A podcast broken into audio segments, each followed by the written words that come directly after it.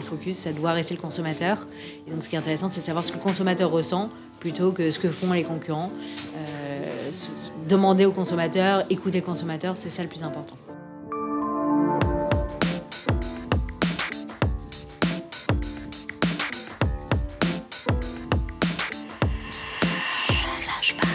Bonjour à toutes et à tous et bienvenue dans Flashback, une série de podcasts produite par l'agence Intuiti. Je suis Quentin Franck, directeur marketing de l'agence, et je suis avec Jean-Michel Ognillon, responsable du pôle social media. Dans chaque épisode de Flashback, nous remontons le temps avec un ou une dirigeante passionnée. Aujourd'hui, nous sommes avec Marie Sermadiras, CDO Monde de la branche active cosmétique de L'Oréal. À savoir que Marie se définit elle-même comme une ex-startupeuse reconvertie dans le digital corporate. Puisqu'avant d'arriver chez L'Oréal, par la grande porte, elle avait cofondé et dirigé Zensoon, qui est une plateforme de réservation de soins de beauté, revendue plus tard au britannique Treatwell. C'est justement cette rencontre des deux mondes qui nous a intéressés et qui, nous l'imaginons, devrait vous faire penser à d'autres parcours, peut-être au vôtre d'ailleurs. Flashback avec Marie Samadiras. C'est parti. Flashback. Flashback. Flashback. Marie, du coup, euh, la première question, qui est la question qu'on poste toujours en ouverture de ce podcast, est-ce que tu peux nous raconter ta première journée, euh, du coup, sur ton dernier poste euh, de CDO d'Active Cosmetics chez L'Oréal? Alors, je suis arrivée le 3 décembre dernier comme euh, souvent en décembre à Paris, euh, jour gris, je devrais dire à Levallois. Donc, euh, bah, c'est un peu, ça sent un peu le premier jour de la rentrée des classes. tu connais personne, tu sais pas exactement ce qui va se passer, quelles vont être les nouvelles têtes. Donc, évidemment, tu commences avec une certaine appréhension. pour moi qui suis plutôt une timide, commencer un nouveau job, c'était la première fois que je commençais finalement un nouveau job. Il y avait pas mal d'appréhension tu arrives dans ces grands bureaux, tu connais personne, euh, tu te bats dans ces longs couloirs où tu n'arrives pas à te repérer et tu n'as pas encore compris quel est le plan exact des bureaux. Donc c'est assez perturbant. Euh, mais rapidement, au bout de quelques heures, bah, les sourires accueillants, la gentillesse euh, des membres de ton équipe font que rapidement, tu commences à te mettre dans l'ambiance. Mon prédécesseur était là pour m'accueillir, pour me guider. Et puis rapidement, tu n'as plus le temps de réfléchir parce que chez L'Oréal, les choses vont super vite. Donc tu es directement jeté à l'eau et tu te retrouves en meeting dès la première journée avec des gens qui demandent Et toi, t'en penses quoi? Et toi, tu n'as aucune notion de quoi on te parle, mais, mais ça vient petit à petit. mais c'est vrai que ce premier jour, je, m'en souviendrai. C'était euh, un jour marquant euh, dans ma vie professionnelle. Chief Digital Officer, ça fait partie de ces nouveaux métiers euh, qui sont très stratégiques, notamment pour des grands groupes comme, comme L'Oréal. Est-ce que tu peux nous le, nous le définir, du coup, ton métier? Question pas si facile, elle semble très facile comme ça, mais finalement le digital prend tellement de choses en compte aujourd'hui que c'est compliqué parce que le digital touche tous les secteurs. Le digital va toucher à la fois les RH, la finance, et puis évidemment le, le business. Euh, moi, évidemment, mon cœur de métier, ça va être le business. Et donc, ça va être euh, de m'occuper d'augmenter euh, les ventes en, e-commerce, de développer tout ce qui est investissement médias digitaux et notre présence au global sur Internet, sur toutes les plateformes du web, et le tout pour tous les pays du monde. Donc évidemment, ça multiplie les différentes manières de faire, puisqu'on ne va pas faire du digital de la même manière en France qu'en Chine, qu'aux États-Unis ou qu'en Colombie, par exemple tu as été euh, fondatrice de Treatwell, une start-up qui est également dans le digital. Quelles compétences euh, de Treatwell te, te servent aujourd'hui dans ton travail et est-ce que tu as dû en ajouter d'autres à ces premières compétences? Alors, je pense que c'est surtout des compétences humaines euh, que j'ai apprises chez Treatwell qui me servent aujourd'hui. Je pense que quand tu commences un nouveau job qui est très différent de ton ancien, euh, il faut quand même une certaine phase de résilience. Tu as tout à apprendre. Et quand tu es entrepreneur à la sortie de tes études, c'est pareil. Euh, tu penses avoir eu des cours d'entrepreneuriat en école de commerce, mais la réalité du terrain est bien différente. Donc là, cette qualité de résilience, je pense qu'elle me sert beaucoup aujourd'hui là où je suis. Et, euh, et, je pense que la principale compétence qui me sert et pour laquelle on m'a recruté euh, chez L'Oréal, euh, c'est également cette manière de, penser un peu différente. justement, cette manière de penser entrepreneuriale, très centrée autour du consommateur et de ses besoins, qui est quelque chose qui est nouveau pour certains grands groupes. alors pour L'Oréal, ça fait un certain nombre d'années qu'ils sont passés par cette transition, mais je pense que cette manière de penser un peu différente, c'est ça qu'ils recherchaient aussi et qui me sert aujourd'hui. Chez Intuiti aussi, on est, euh, on est assez obsédé du coup par la question du consommateur, de l'utilisateur, euh, pour euh, comprendre comment est-ce qu'il aborde aujourd'hui du coup un produit, souvent via le digital, et aussi du coup quels sont ces nouveaux usages. Comment est-ce que toi justement tu, as vécu ces, comment est-ce que tu anticipes et comment est-ce que tu te plonges au cœur des nouveaux usages et des nouvelles attentes des consommateurs, que ce soit lorsque tu étais chez Treatwell ou peut-être aujourd'hui chez, chez L'Oréal? Alors, de la même manière euh, chez Treatwell que chez L'Oréal, c'est que je fais énormément de veille. Euh, j'aime bien me lever très tôt le matin, donc je me lève en général vers 6h du mat et je lis la presse. Et tu te couches à quelle heure? Malheureusement, souvent trop tard, vers 1h, ouais, vers 1h du matin. Et, et, je lis la presse de manière assez exhaustive le matin. Euh, je dois y passer au moins une heure à lire la presse, que ce soit la presse digitale ou même la presse économique. Et en général, ça me permet de prendre du recul et de réfléchir parfois à des modèles économiques qui n'ont rien à voir avec ceux qui me concernent, mais qui enrichissent la pensée, je pense, et qui permettent de prendre du recul sur les, problématiques qu'on rencontre au jour le jour. Mm. Et moi, c'est comme ça que j'arrive à, me à suivre ce qui se passe sur le marché parce qu'il se passe énormément de choses, ça va à toute vitesse, et également qui me recentre autour du client et de ce que font d'autres acteurs du marché, mais également de marchés qui n'ont rien à voir. Donc tes lectures, ça va être les échos, ça va être. Ou alors c'est plus spécialiste alors ça va aller de la presse généraliste type Les Échos, euh, voire même à des magazines, on va dire, plus axés consommateurs, du type 60 millions de consommateurs, ou que choisir pour voir un peu des feedbacks de ce que cherchent les consommateurs aujourd'hui. Ça c'est très franco-français. Ouais, aux US peut-être. Euh. Puis évidemment, oui, les, les glossies, les médiums, euh, dans lesquels je vois beaucoup d'informations autour du digital très sympa passer, autour du management aussi, c'est vraiment tous les sujets. Dès qu'un article m'intéresse, je l'ouvre. Alors il y a certains matins, je dois dire que je suis un peu à la bourre et, je laisse tomber ce boulot, je le fais que, rapidement. Demain, j'ai un vol à 7h du matin à, Roissy. Je crois que je vais zapper ma lecture de la presse demain matin, mais j'essaye de le faire euh, au moins 4-5 jours par semaine. Et, euh, et, lorsque du coup tu dirigeais euh, Treatwell, est-ce que tu as eu cette même approche concernant du coup les applications, notamment du coup bah, des applications qui pouvaient être concurrentes ou similaires du coup en, termes d'usage, en termes de, produits qui étaient, qui étaient proposés? Est-ce que du coup tu as une est-ce que tu es app addict? Est-ce que du coup tu, testais beaucoup d'applications euh, pour voir un petit peu quelles étaient les nouvelles fonctionnalités euh, et ce qui, ce qui pourrait t'inspirer pour faire évoluer du coup ton, ton Treatwell euh? Alors non, pour être sincère, je suis pas une app addict, je suis pas une web addict. Alors je suis toujours connectée à mon téléphone et à mon ordinateur, mais je suis pas une conso addict ça me permet néanmoins de garder du recul sur ces applications. Et donc, quand je m'en sers, parce qu'il faut évidemment les tester, je le fais avec un certain recul, euh, plus en observatrice qu'en utilisatrice. Et ça me permet de toujours me dire que je ne suis pas une consommatrice représentative et donc de prendre du recul. Contrairement à, je trouve, beaucoup de monde qui va dire bah, Moi, je m'en sers comme ça, donc c'est ça l'usage. Euh, là, au moins, le fait de ne pas être addict à ces applications permet d'avoir un œil très neutre et aussi objectif que possible pour les juger et pour essayer de mieux anticiper les comportements des consommateurs qui vont aller avec. Ok.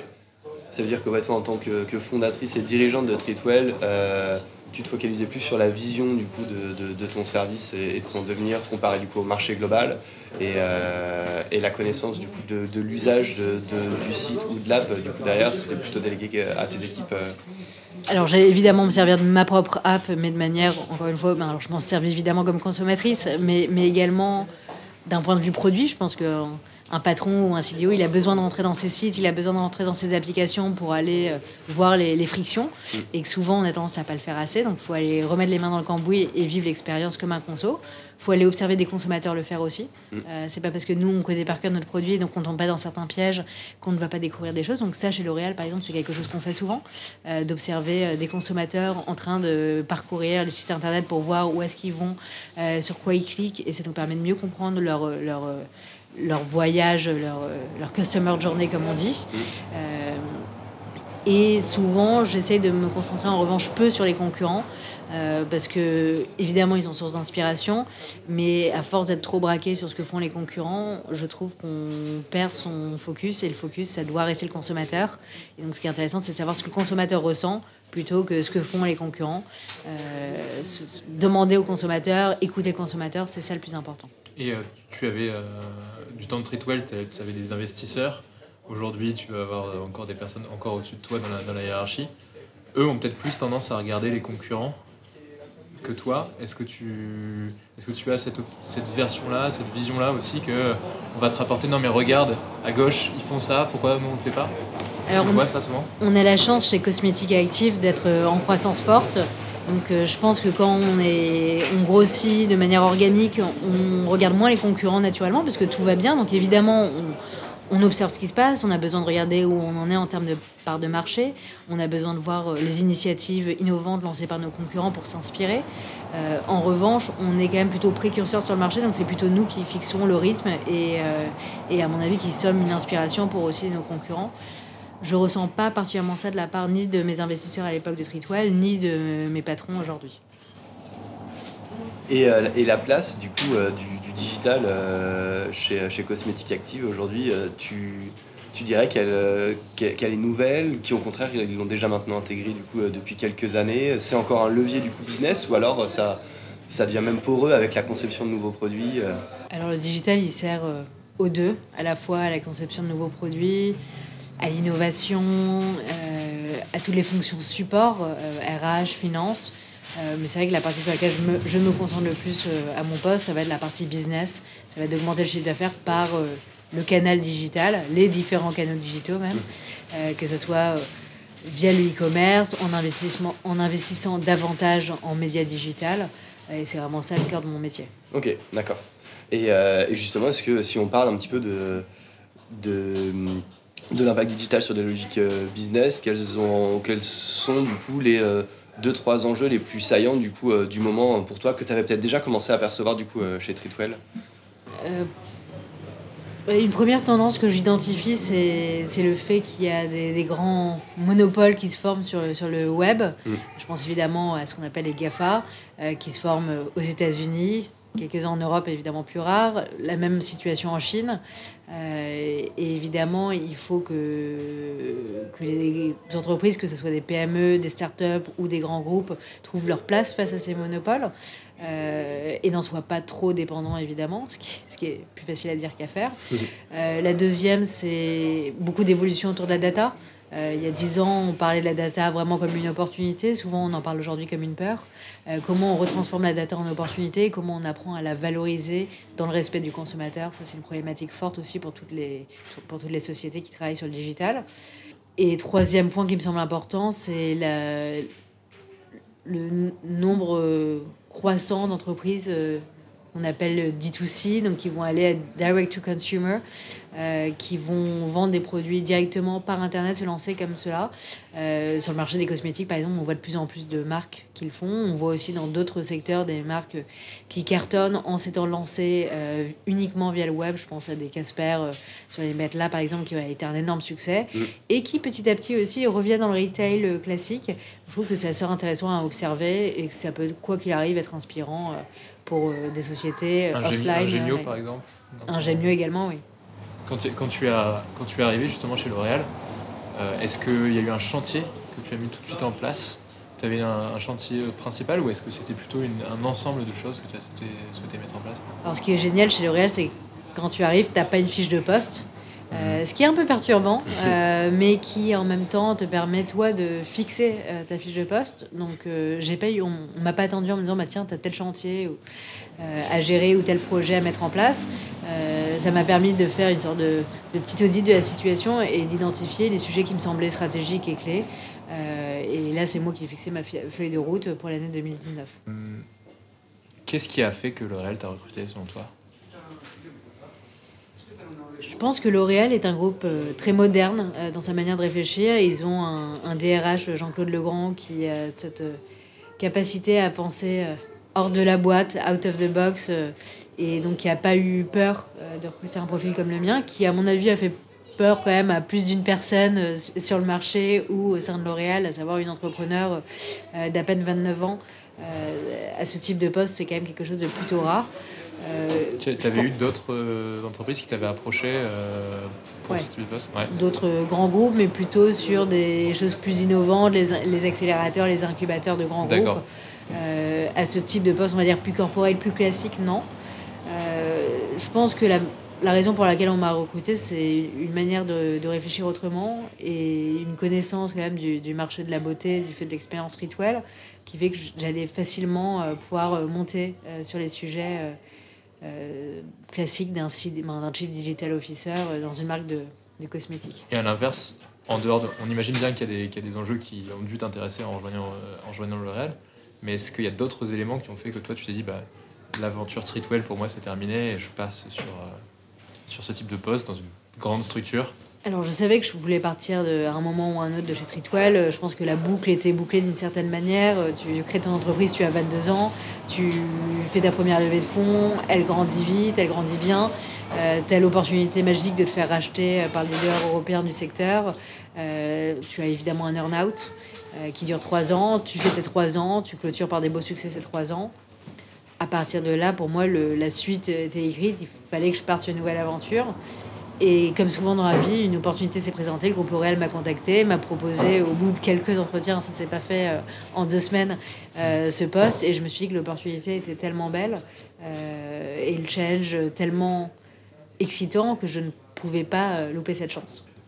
Si on repart un peu sur les, sur les parcours d'achat, quels, quels, sont les facteurs marquants que tu as, tu as vu évoluer sur ces toutes dernières années et qui pour toi peuvent aujourd'hui permettre à une entreprise de s'en sortir prendre de l'avance euh, sur, sur ces différents parcours d'achat alors l'évolution, l'évolution que je vois, c'est que ça devient beaucoup plus compliqué. Euh, il y a quelques années, le, le, parcours d'un consommateur était assez facile.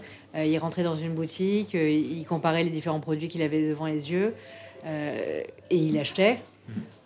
Euh, aujourd'hui, euh, il fait ses recherches sur Internet, il passe en magasin, il touche le produit, il le regarde, il l'achète peut-être sur place, il réfléchit peut-être, il lit les avis conso sur son mobile. Et donc, c'est le vrai défi, je trouve, pour les entreprises aujourd'hui, c'est de comprendre le consommateur, comprendre justement son parcours, qui n'est plus du tout linéaire, pour réussir à mieux y répondre et à mieux servir le consommateur. Et comment est-ce que justement la confiance euh, dans, dans, dans, le service Streetwell, comment est-ce que tu as fait en sorte du coup de, de la diffuser le plus massivement possible? Est-ce que c'est par euh, tout simplement du coup des IRP Est-ce que c'était du coup en travaillant énormément du coup les avis du coup sur, sur ton service, etc. Alors chez Streetwell, c'était finalement plus facile que chez L'Oréal parce qu'on était uniquement en digital, euh, quasi uniquement en digital, alors que L'Oréal, on vend nos produits par des intermédiaires, ben, par des par des retailers euh, physiques. On les vend sur Internet en direct, mais parfois aussi en indirect. Donc ça complique les choses euh, en termes de, suivi du parcours client. Chez Treatwell, euh, c'était hyper facile pour nous suivre le client parce que le client qui a acheté sur notre site, il achetait en direct. J'avais toujours l'information et j'étais capable d'avoir la vraie customer journey de n'importe lequel de mes clients et même son réachat directement en salon, puisque les salons euh, avec lesquels on travaillait utilisaient notre logiciel. Donc j'étais capable de savoir ce que devenait mon conso. Euh, la manière d'assurer une crédibilité pour Tritwell, c'était la visibilité d'une part. Euh, plus tu es visible et plus le consommateur considère aussi que tu es que tu es une entreprise sérieuse. Il n'y a pas de corrélation directe, hein, mais pour autant, dans, dans l'esprit du consommateur, si tu es euh, premier résultat sur Google sur tous les mots-clés qu'il recherche euh, liés à un sujet particulier, mm. ça va lui donner confiance. Donc, on, avait vraiment bien travaillé notre référencement. Ça avait beaucoup aidé. Évidemment, les avis consommateurs euh, sur à la fois notre service, mais également les salons avec lesquels on travaillait étaient importants. Et quand même, pour nuancer ce que je viens de dire, le fait d'avoir de la visibilité dans les salons avec lesquels on travaillait, ça nous aidait aussi à asseoir la confiance. Quand euh, on passe devant les vitrines de salons de coiffure et d'instituts parisiens et qu'on voit le sticker Tritwell et qu'on voit euh, de la PLV Tritwell, bah, ça nous rassure et on se dit que Tritwell, c'est vraiment une entreprise qui Donc existe. un rapport quand même physique, au final. Le, le, physique rassurera toujours, à mon avis, le consommateur. Euh, il y avait un truc qui m'avait surpris à l'époque du Streetwell, mais c'est qu'il y a encore beaucoup de consommateurs qui ont peur de laisser leur numéro de carte bleue euh, sur des sites internet. Euh, pour nous, on va dire de la génération dite millennials, ça, ça peut nous choquer. On est habitué depuis notre plus jeune âge, en tout cas depuis le jour où on a une carte de crédit, à la mettre sur des sites internet. on se rend compte que tous les consommateurs ne sont pas aussi confiants euh, que notre génération. Et chez Treatwell, j'avais eu un grand choc le jour où on avait enlevé le paiement obligatoire en ligne. On avait permis aux consommateurs de payer sur place. On avait vu que ça avait augmenté drastiquement le taux de conversion. Comme quoi, il y a encore besoin du rapport, du, du, point de vente physique, du besoin de payer directement sur place euh, pour le consommateur et que ça le rassure.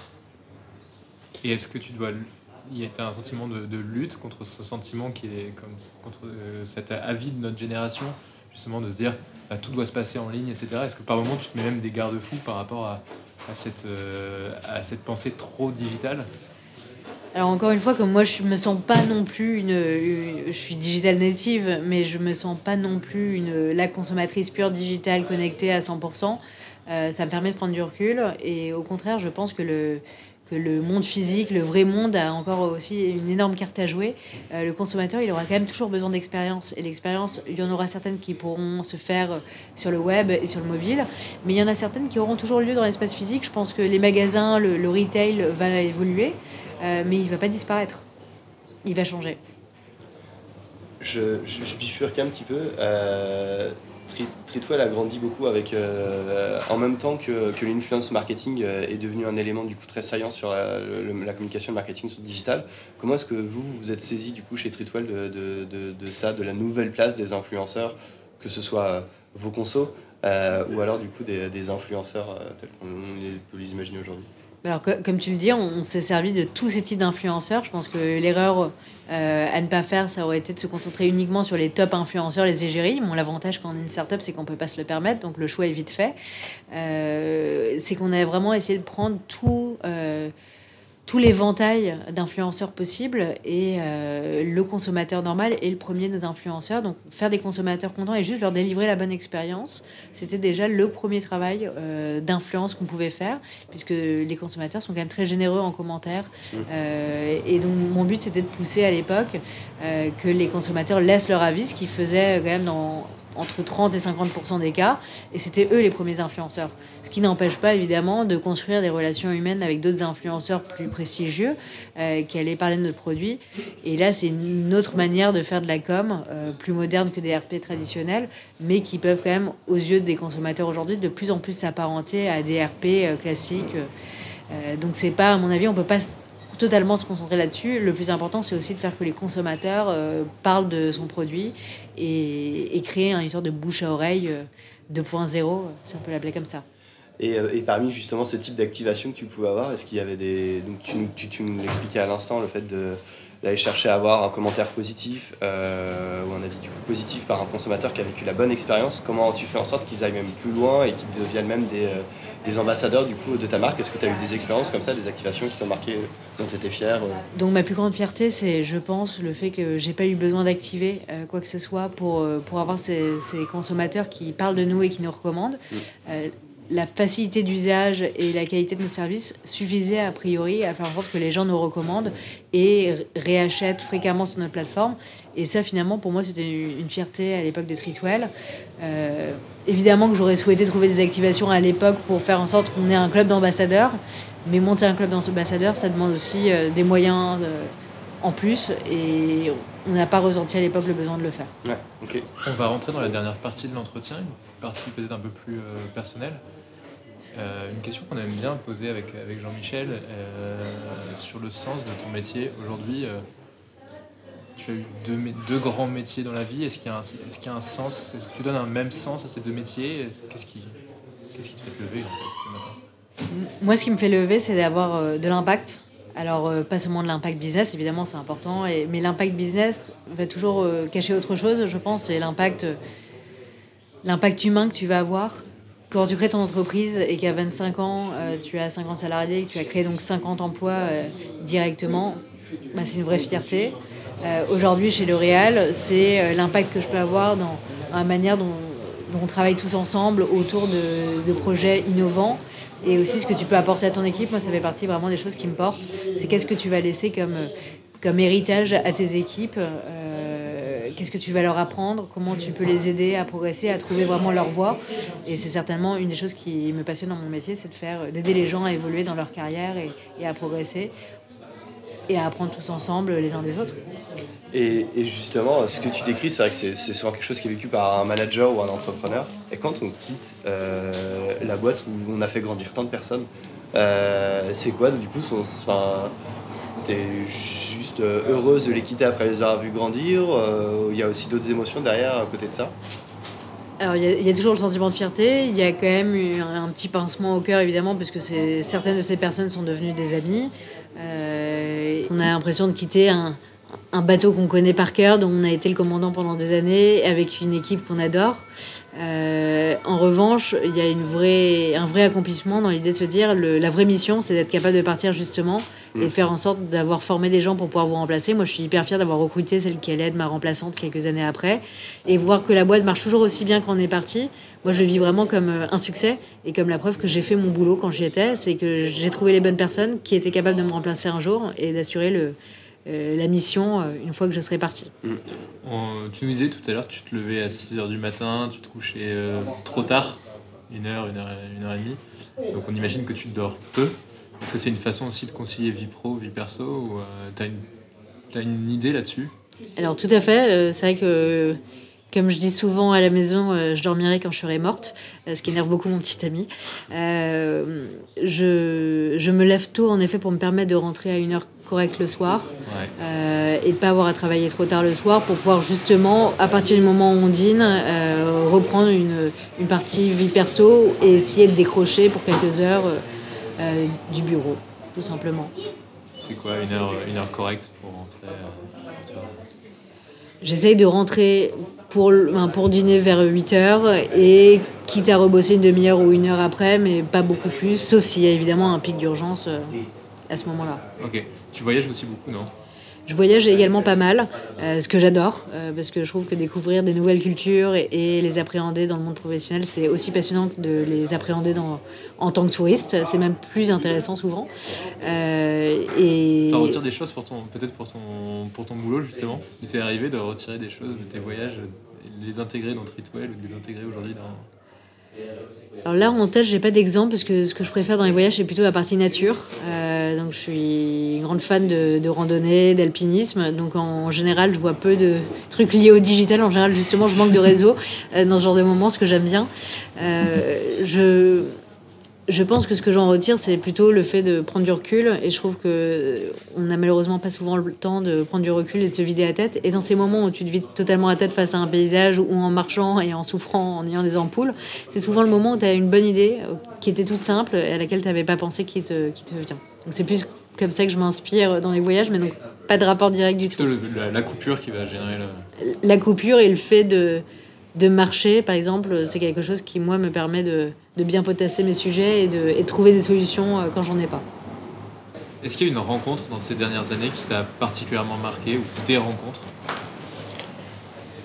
Alors, une des rencontres qui m'a marqué, euh, et je vais vous expliquer pourquoi, c'est celle d'un athlète paralympique, euh, Stéphane Houdet, que j'ai rencontré il y a quelques années euh, à l'occasion d'une rencontre entre des sportifs de haut niveau et des chefs d'entreprise. Euh, donc il est multirécidiviste en termes de victoire en Grand Chelem et en termes de, de médailles paralympiques. Et il racontait son histoire, donc l'histoire d'un jeune de 25 ans, jeune, jeune diplômé, comme on l'a tous été, euh, ouvrant sa clinique vétérinaire et partant faire un tour euh, d'Europe des capitales euh, à moto et se retrouve malheureusement à doubler une voiture et à se prendre celle d'en face. je suis motarde aussi, donc c'est évidemment un, sujet qui me, qui me tient à cœur et qui malheureusement, lui, perd l'usage de sa jambe. Euh, à partir de ce jour-là et entame évidemment un parcours de résilience, puisqu'à 25 ans, on peut tous se poser la question de qu'est-ce qu'on fait si on se plante euh, et qu'on perd sa jambe. Et moi, je pense que je serais la première à être effondrée.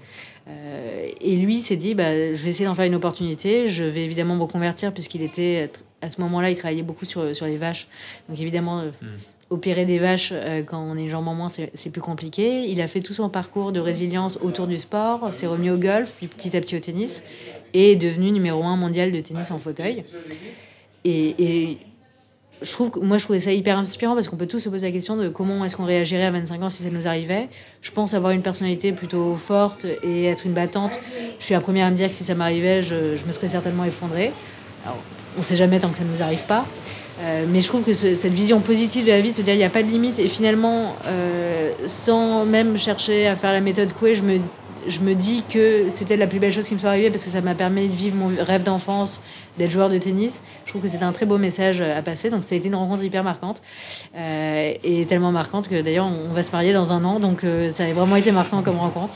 Euh, donc rencontre qui n'avait rien à voir avec une rencontre personnelle au départ puisqu'on voulait organiser un team building avec Tritwell et qui finalement se transformait aussi en histoire personnelle. Donc morale de l'histoire, faites du team building faites du team building, très bonne morale de l'histoire. Personnellement, c'est bon, j'ai fait mon team building. Merci beaucoup, Marie. Merci, beaucoup, Marie. Flashback est une série conçue, réalisée, produite et diffusée par Intuiti, présentée par Quentin Franck et Jean-Michel Onillon et montée par Chris Bénévent. Si vous avez aimé cet épisode, n'hésitez pas à nous soutenir par des étoiles sur votre plateforme d'écoute, Apple Podcast, Google Podcast ou Spotify par exemple. Et enfin, pour nous écrire, rendez-vous sur les supports de l'agence Intuiti, sur notre média Decrypt avec 3i.com ou sur nos pages LinkedIn. À bientôt